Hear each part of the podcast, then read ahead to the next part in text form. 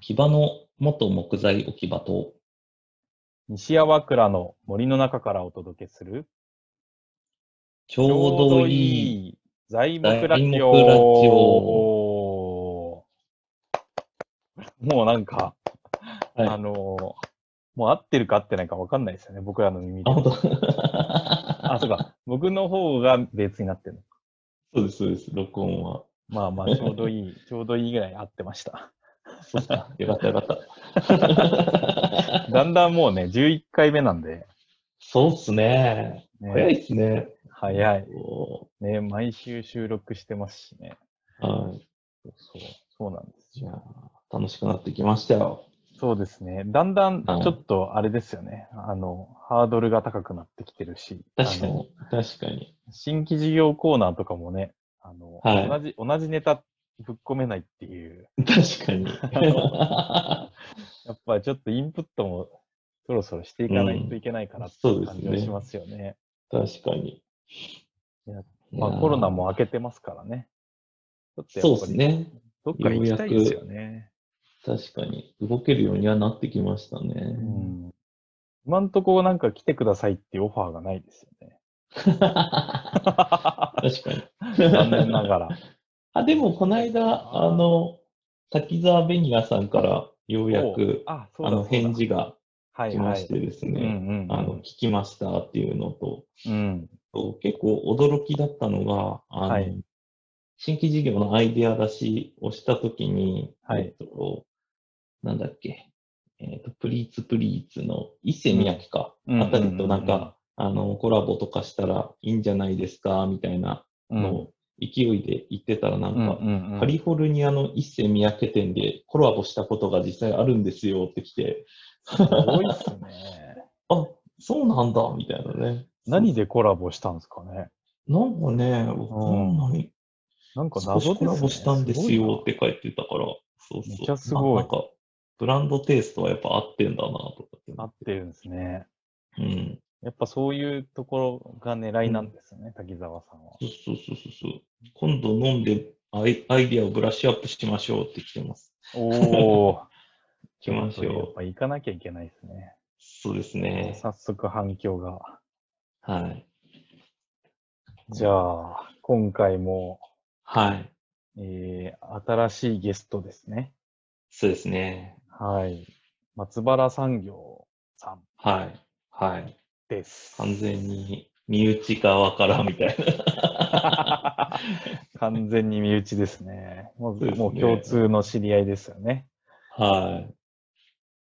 そうなんでもそんなに僕ちゃんと喋った、なんか一回お伺いして、まあ何やってるかっていうのを話したことはあるんですけど、ん、うんなんかこう、なんだろう。こういうことを成し遂げたいとか、なんかそういううん熱い話までにはさすがに言ってなくって、うんうんうんうん。そうそうそう。だ結構気になってる会社さんではあるんですよね。ああ、そうですね。うん。井上さんどうですか？僕、あ、僕はですね、んあの、大体飲みに行っててですね、一緒に。はいはい。あの、何度か。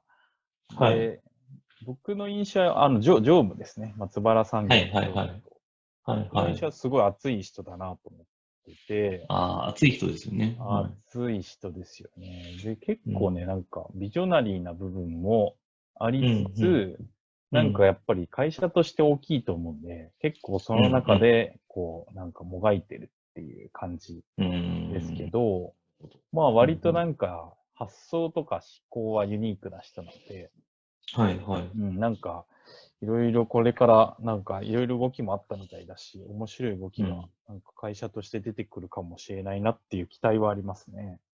はいはいはいはい。でもあんまりね、なんか会社が何やってるかってそんな知らないんですよ。そうですね。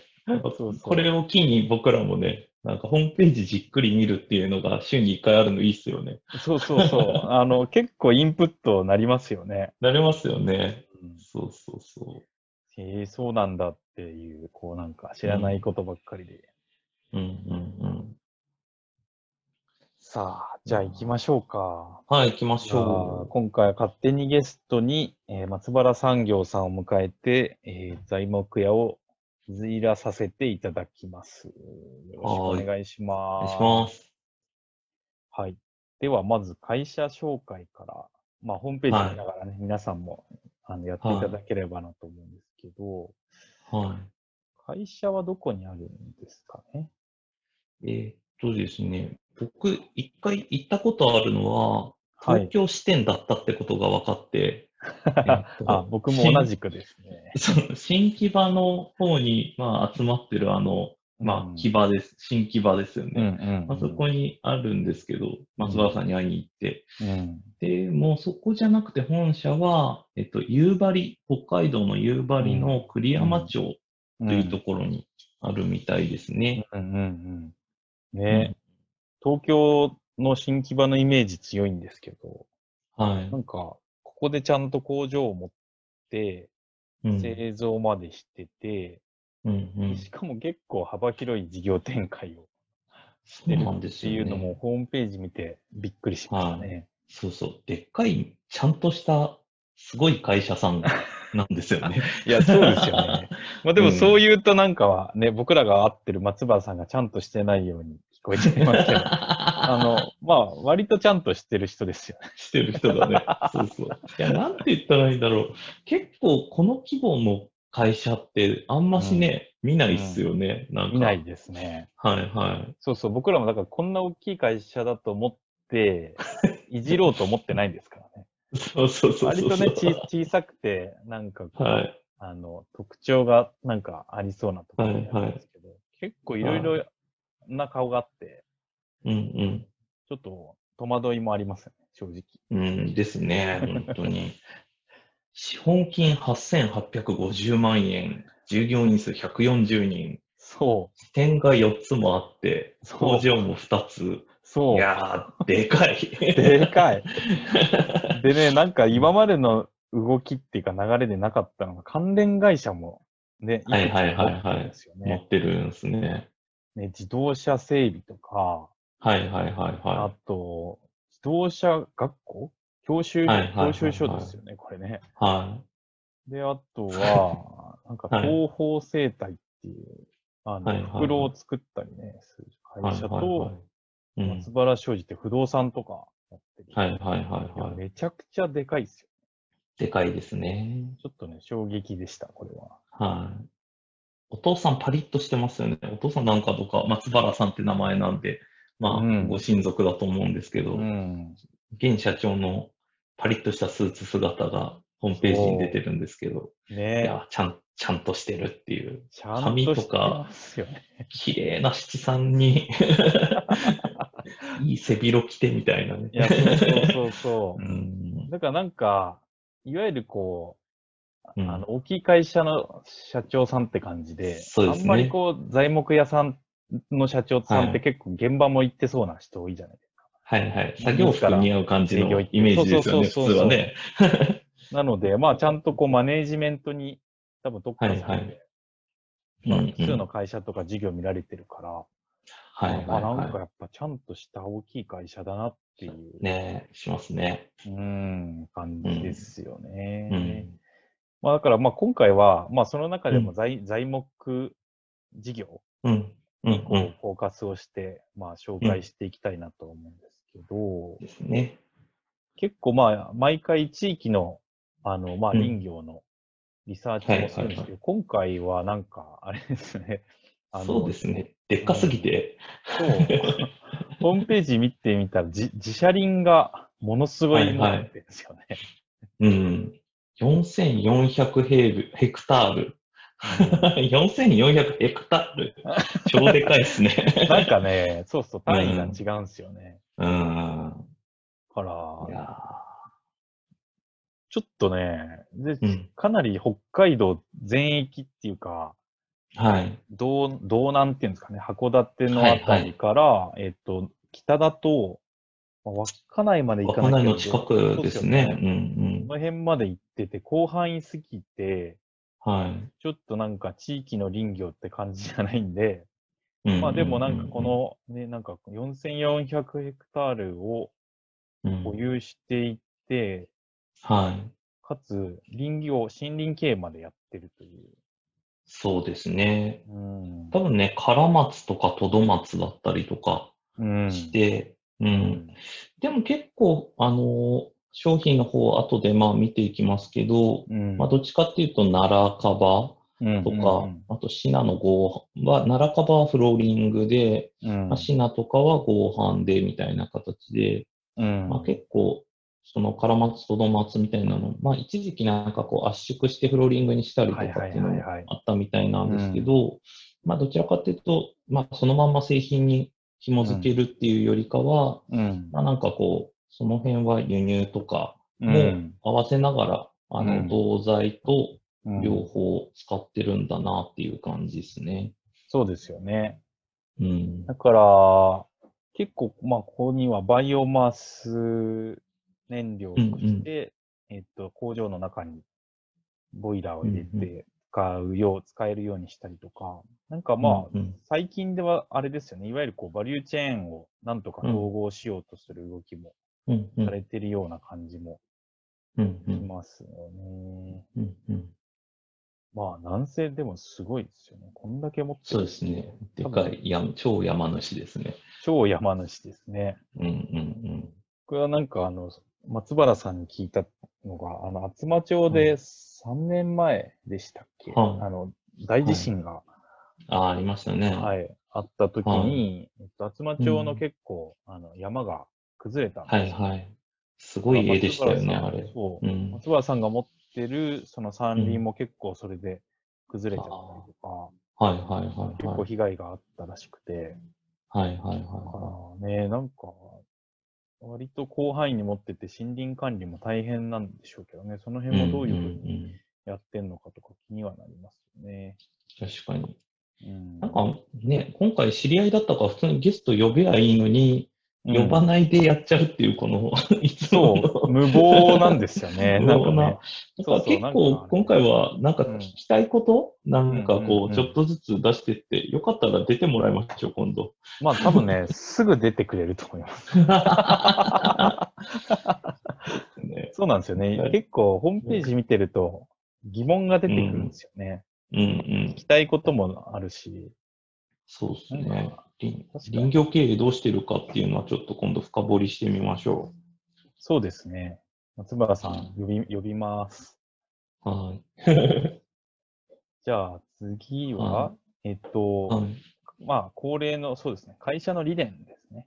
はいはいはいはい。この辺は、どどうですかかね。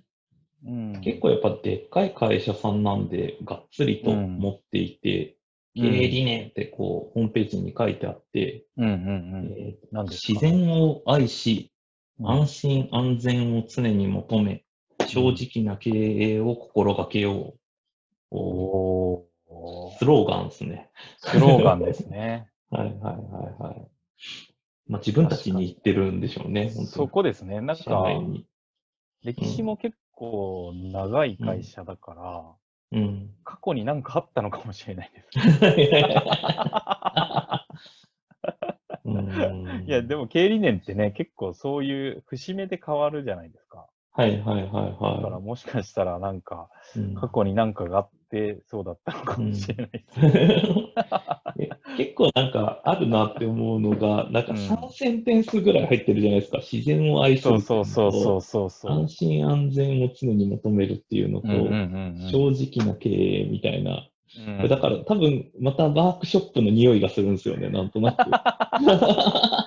なんか要素がいっぱいバーって、そう、出てきて、で、これセンテンスにしてこうぜみたいなのになった時に、うんうん。なんとなくこうギュッとするっていうような。確かに。でもやっぱ基本的にはなんかこう、やっぱりこういう理念とかってお客さんにもやっぱりある程度こう共感してもらって、そっちの方向の会社からやっぱ買買いたいって思ってもらうみたいなところを考えると、結構、うん。なんだろう、内向きな、なんかそうそうそうそう組織内に向けてのメッセージっぽいから、なんかもうちょっと戦略的な経営理念に変えていってもいいかもしれないですよね。そうですね。僕もそれはちょっと感じてますね。結構事業も、うんあの、割とジャンルレスっていうか、うんうんまあ、木材と建設はわかるんですけど、結構グラフィックプリントとかもあるんでうんうんうんうん、多分その、なんていうか、結構いろんなカラーがある事業を会社でやってるんで、やっぱこういう経営理念にするしかないうんうんうん。ところにも落ち着くんでしょうね。まあ、そうですね。うんだからなんか、ジャッジの材料になるといいんですよね、経営理念そうそうが。そうそう。新規事業に行くときうんに、なんかこう、うちらの方向と合ってるっけみたいな。だからなんか結そう構、順番が難しいっすよね、大きい、歴史の長く、でかい会社って。うんうんうん。うんうん。そうそう。やってることを表現しに行っちゃうっていうか。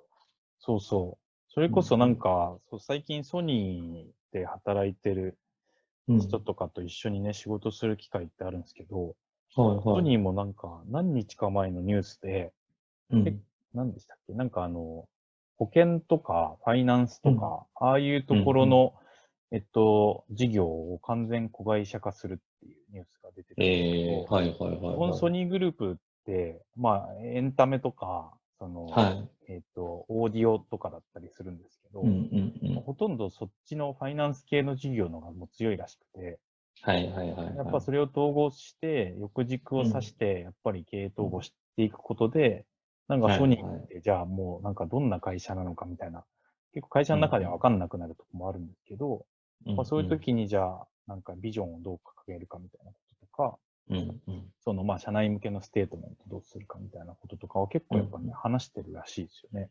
えー、うん。社員が迷いますよね。。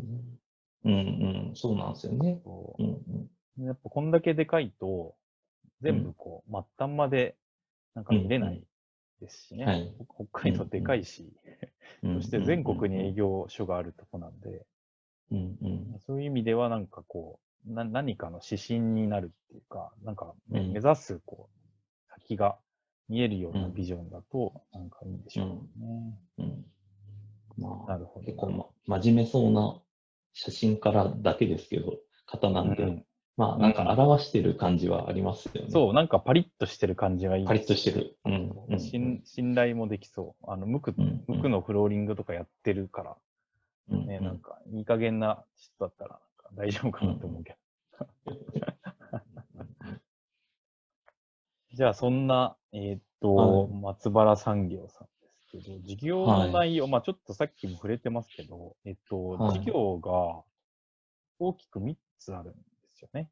はいはいはいはい。で、えっと、木製品販売事業、製造と販売、うえーグん。ラフィックスプリント事業、はい。えー建設事業、この3つうんをうん。やられていて、はい。まあ結構だから本業は多分工場も持ってるんで、えっとはいこの木材製品製造販売事業がまあ本業だと思うんですよね。はいはいはいで。も札幌の方で建設事業とか、あまあ、住宅ですね、やったりとか、はい結構ね、この住宅のなんかコンセプト面白かったりするとこもあるんですけど、まあ割とやっぱ手広いって感じですよね。うんうんうんすごい。なんか、山川さん気になる事業とかあります？このなんか。そうですね。まうんあ、基本的には、やっぱりこの木製品製造販売なんでしょうけど、うやっぱ建設事業をした時のこのクリックした時の衝撃ですよね。なんか、ネクスト、ネクストワンっていう愛犬家のための住宅っていうのがうん、一枚ドーンと出てきて、なんか注文住宅、その中に、えっ、と、松原産業の家づくりっていうページがあって、まあなんか注文住宅をやってらっしゃるんだなっていうのはわかるんですけど、うん、まあなんかこの差別化みたいなところを考えて、うん、愛犬家住宅っていうのを一押しにしてるっていうのが、まあなんかちょっと新しいなっていうか、新しい。まあ面白いっすよね。よね。うん。ね。まあ、自社ブランドですよね、これ、ネクストワンとね。うんうん家がす、い家じゃない、犬が好きなんでしょうね、きっとうん。ね。なんでしょうね。うん。安直ですけど。尖り方がね、ほんと。うん。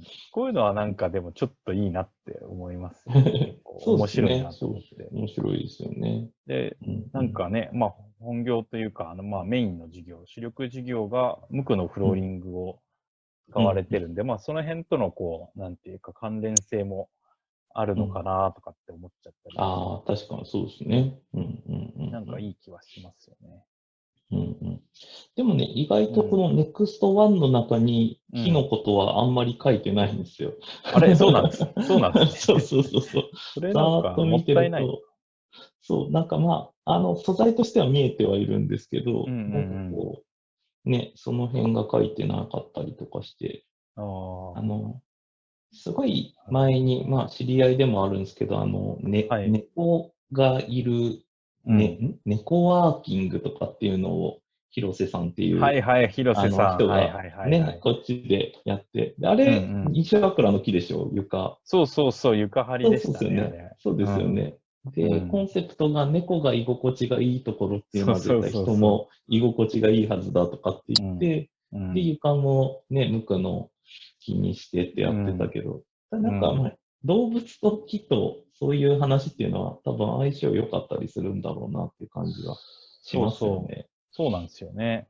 うん。やっぱり、ね、あの、嗅覚が人の数十倍優れてるし、うん。うん、それでいて床に近いところで生活するし、うん。うん。うん、なんか、やっぱ無垢、まあ自然素材の方がね、犬にとってもいいと思うんですよね。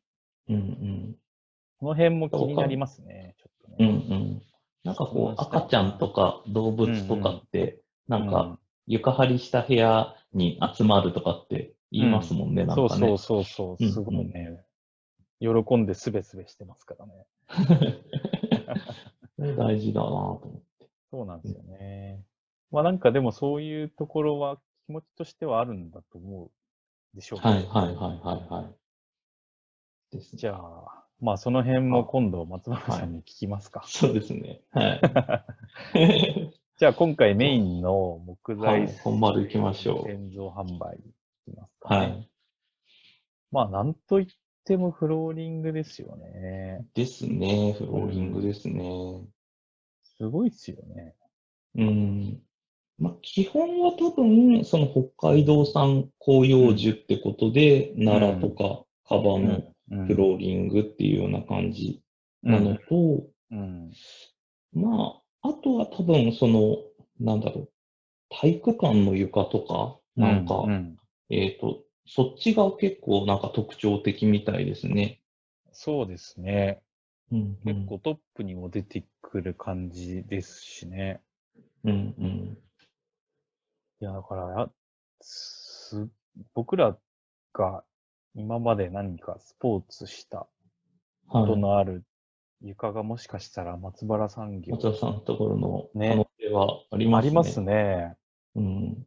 だって、代々木体育館がね、あのー松原産業さんのところだって書いてあるから、いやー、相当すごいですよね。相当ですよね。うん。だから結構全国で幅広く使われてるんですよね、きっとねうん、うん、うん、うん。なんかね、いろいろ探すと工場の写真とかがちらっと出てくるのがあって、うんうん結構広いんですよね。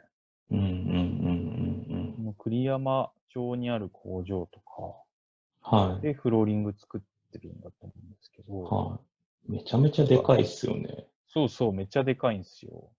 うん。なんか、あんまりその、今の新しいホームページが、はいっていう。か、あんまりこう作ってる感じがしない。うん、うん。なんかあれ、これ確か輸入商社っぽいね商社なのかなと思ってて、はいい、ろいろはい、はい。探したら、なんか、か別の松原産業株式会社っていう、あの、ホームページが出てきて、同じ会社なんですけど、はい、はい、はい、はい。ここには結構ね、工場の紹介とかされてるんですよね。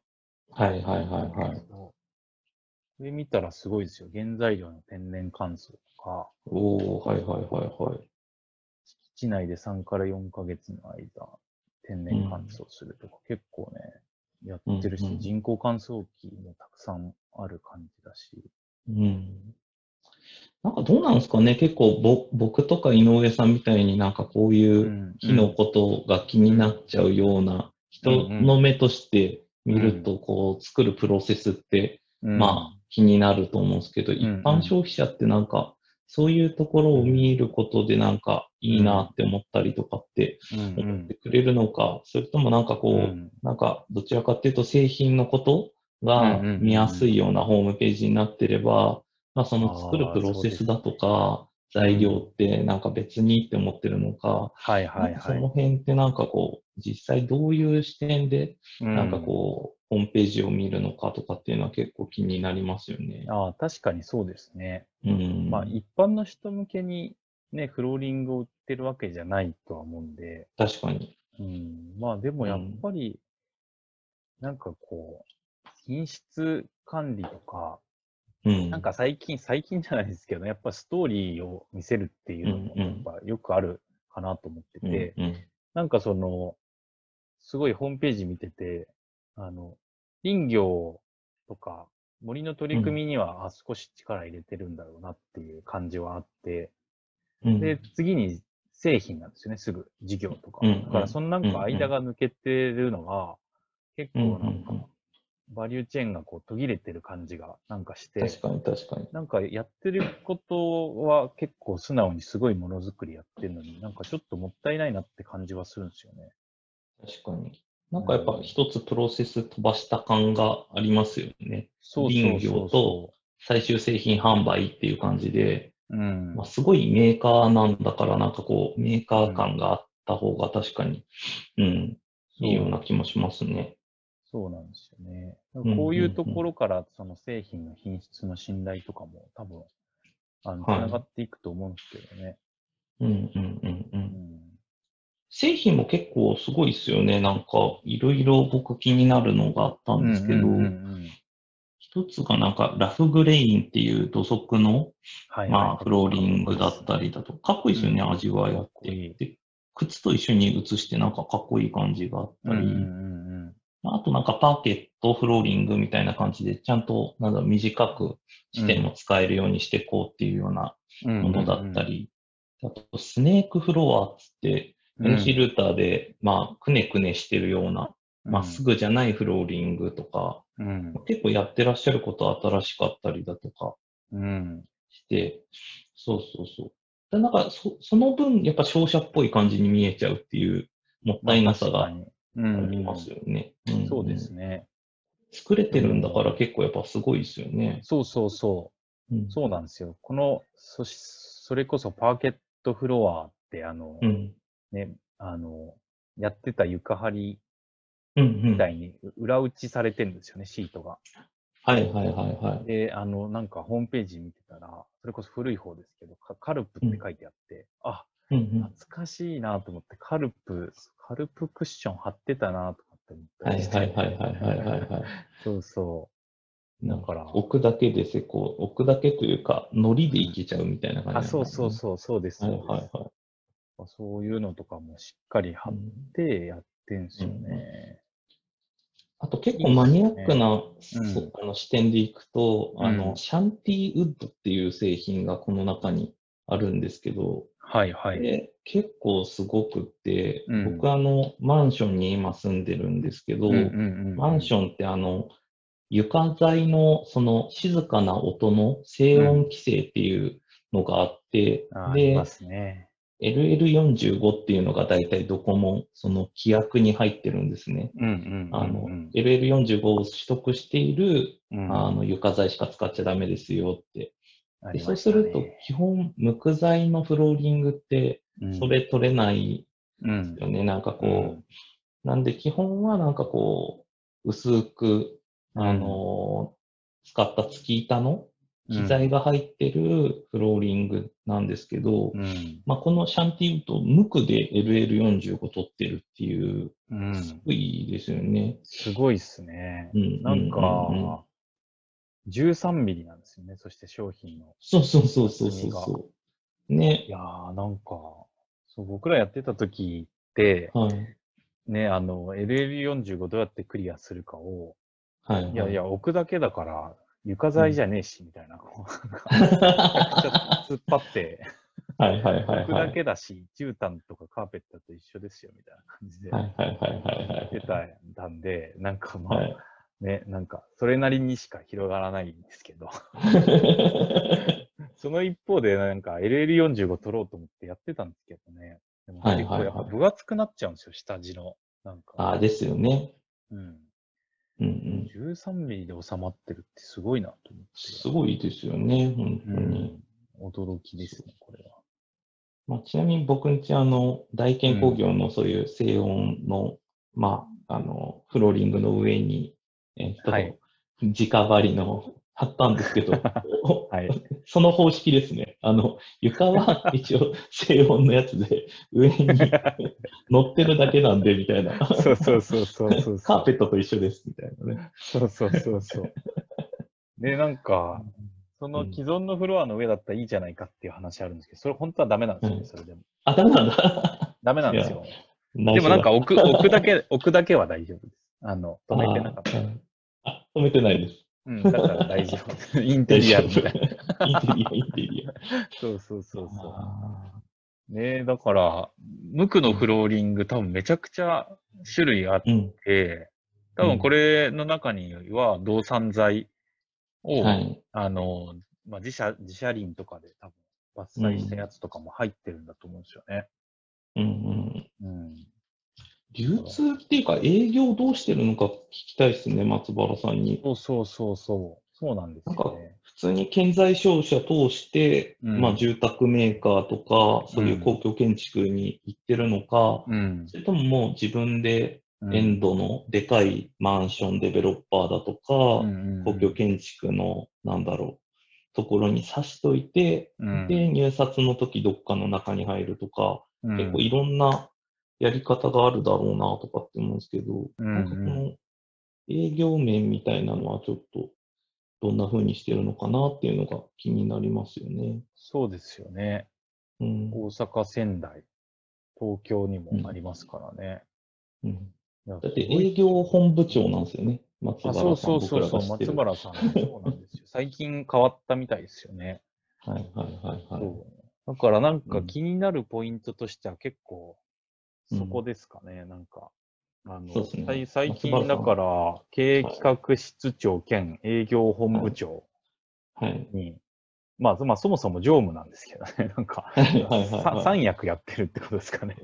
こんなでかい会社の常務だったんだっていう。いや、そうそう。それがね、やっぱ一番驚きでしたね。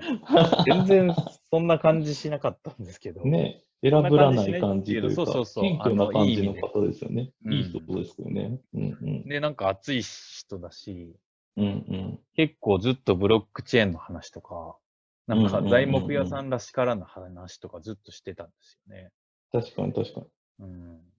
僕もなんかあの手伝ってるユーモさんうんうんうん。が、今度新しいユーモっていう、まうんあ、通貨を作ろうとしてるんですけど、うんうんもうこの話めっちゃ気になりますみたいな感じでコメントされてて、うん。そんな感じの木材関係者の人あんまいないから、結構、だからなんかこう、そういう最新のそういう技術みたいなのだったり、うん。あと SDGs だとかって、これホームページにも載ってると思うんですけど、そういう社会的なことうんとかへの関心が多分高い個人なんでしょうねっていう感じがすうんうんるなっていう。ねえ、ほんとそうっすよね。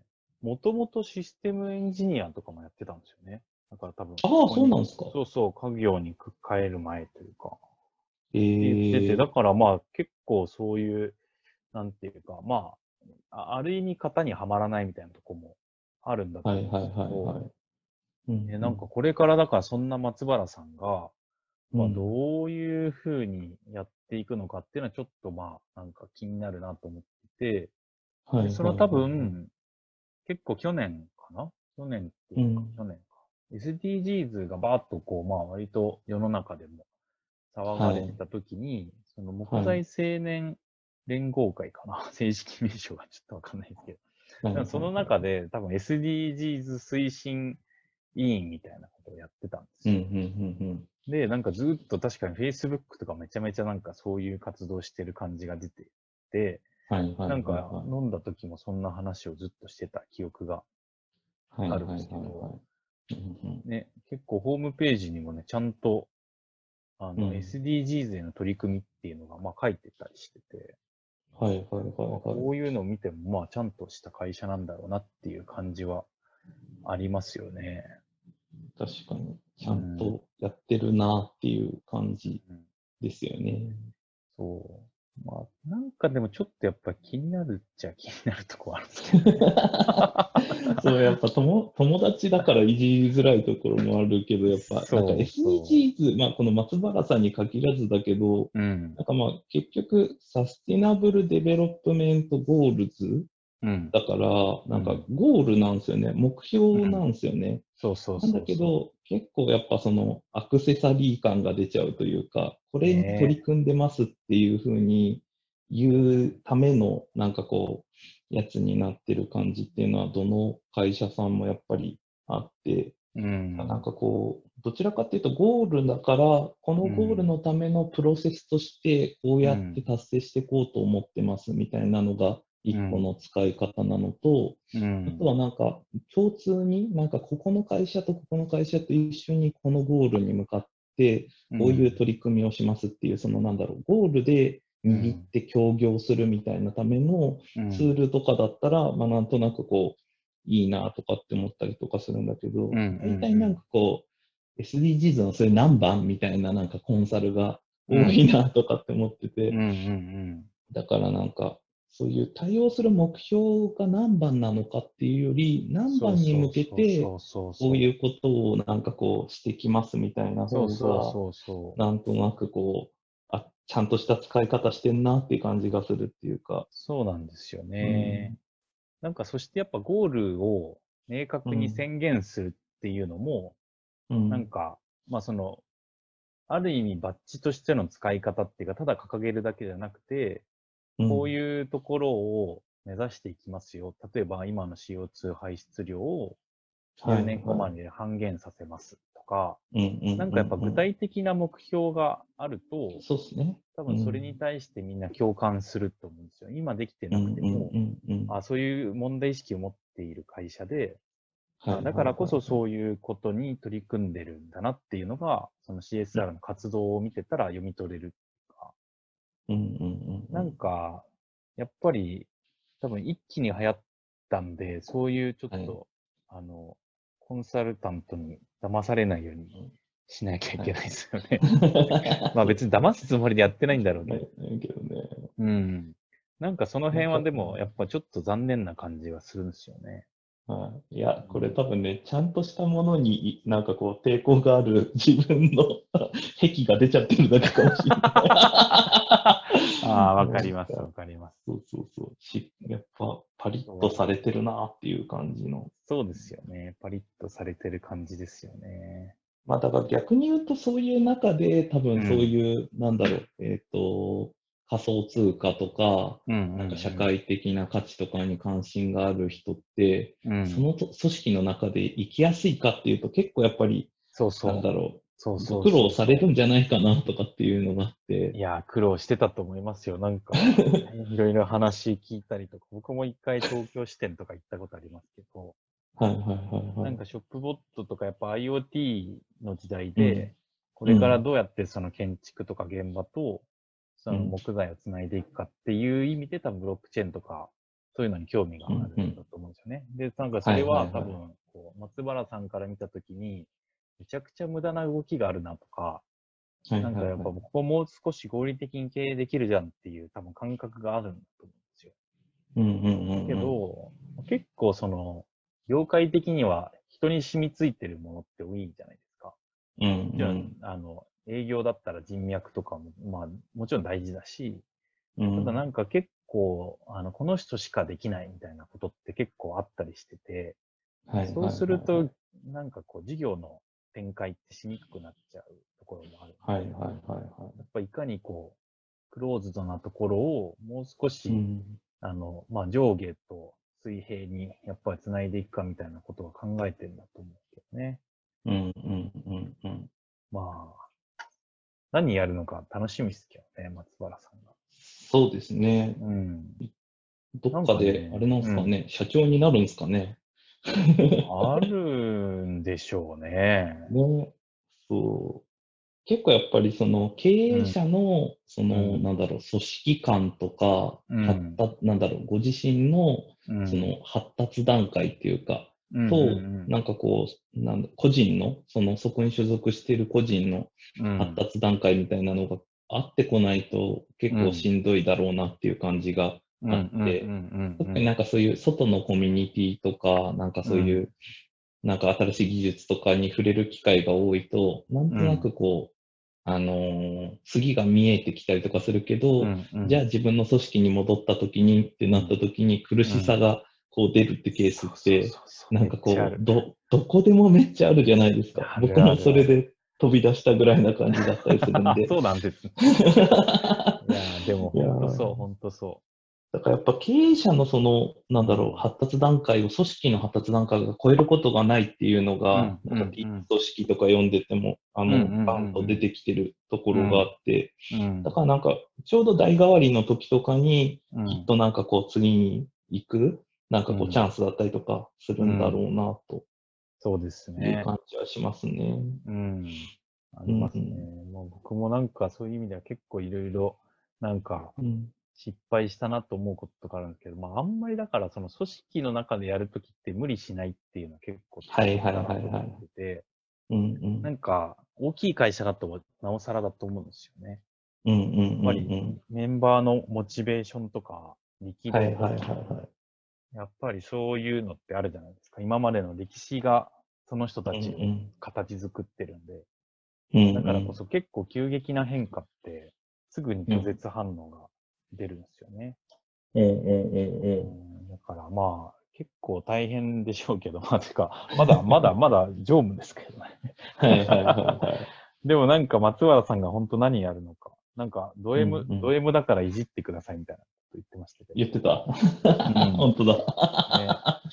だからね、松原さん何やる、何やるんですかね、本当。ねめっちゃ楽しみなんですけど。え。うん。まあ次のね、新製品開発のやつは、ちょっと、うん。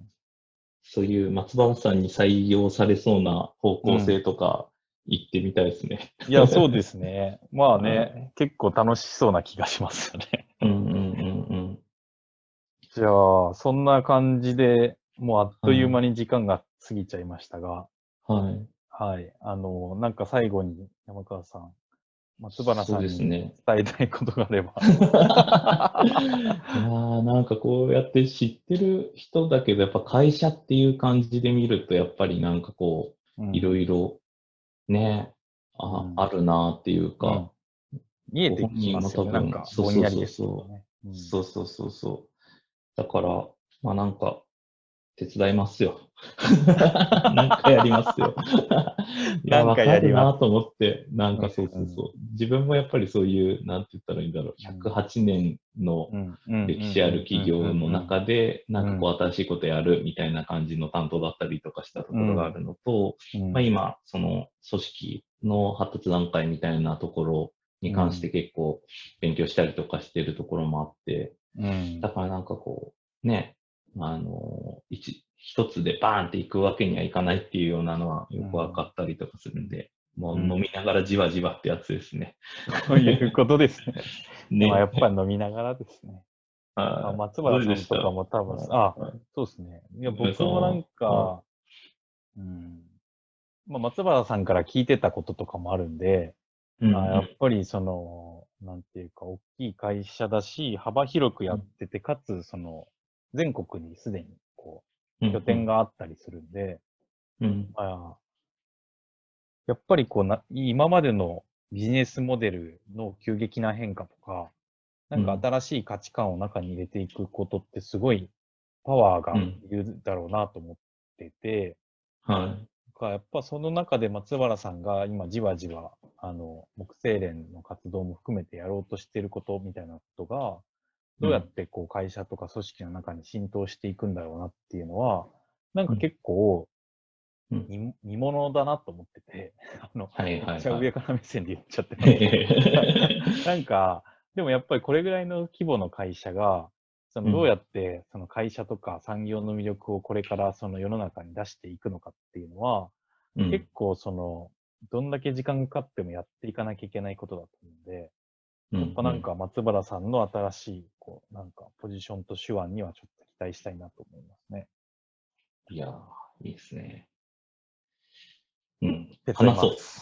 手伝います。はい 話しましょう。なんかやっぱこれ話してたら楽しくなっちゃいますね。はい。まあ、そんなことで、松原さん、じゃはいあ今度また飲みに行きましょ行きましょう。う。はい。ということで、勝手に、えー、いじらさせていただくコーナーは、はい松原産業さんでした。ありがとうございました。ありがとうございました。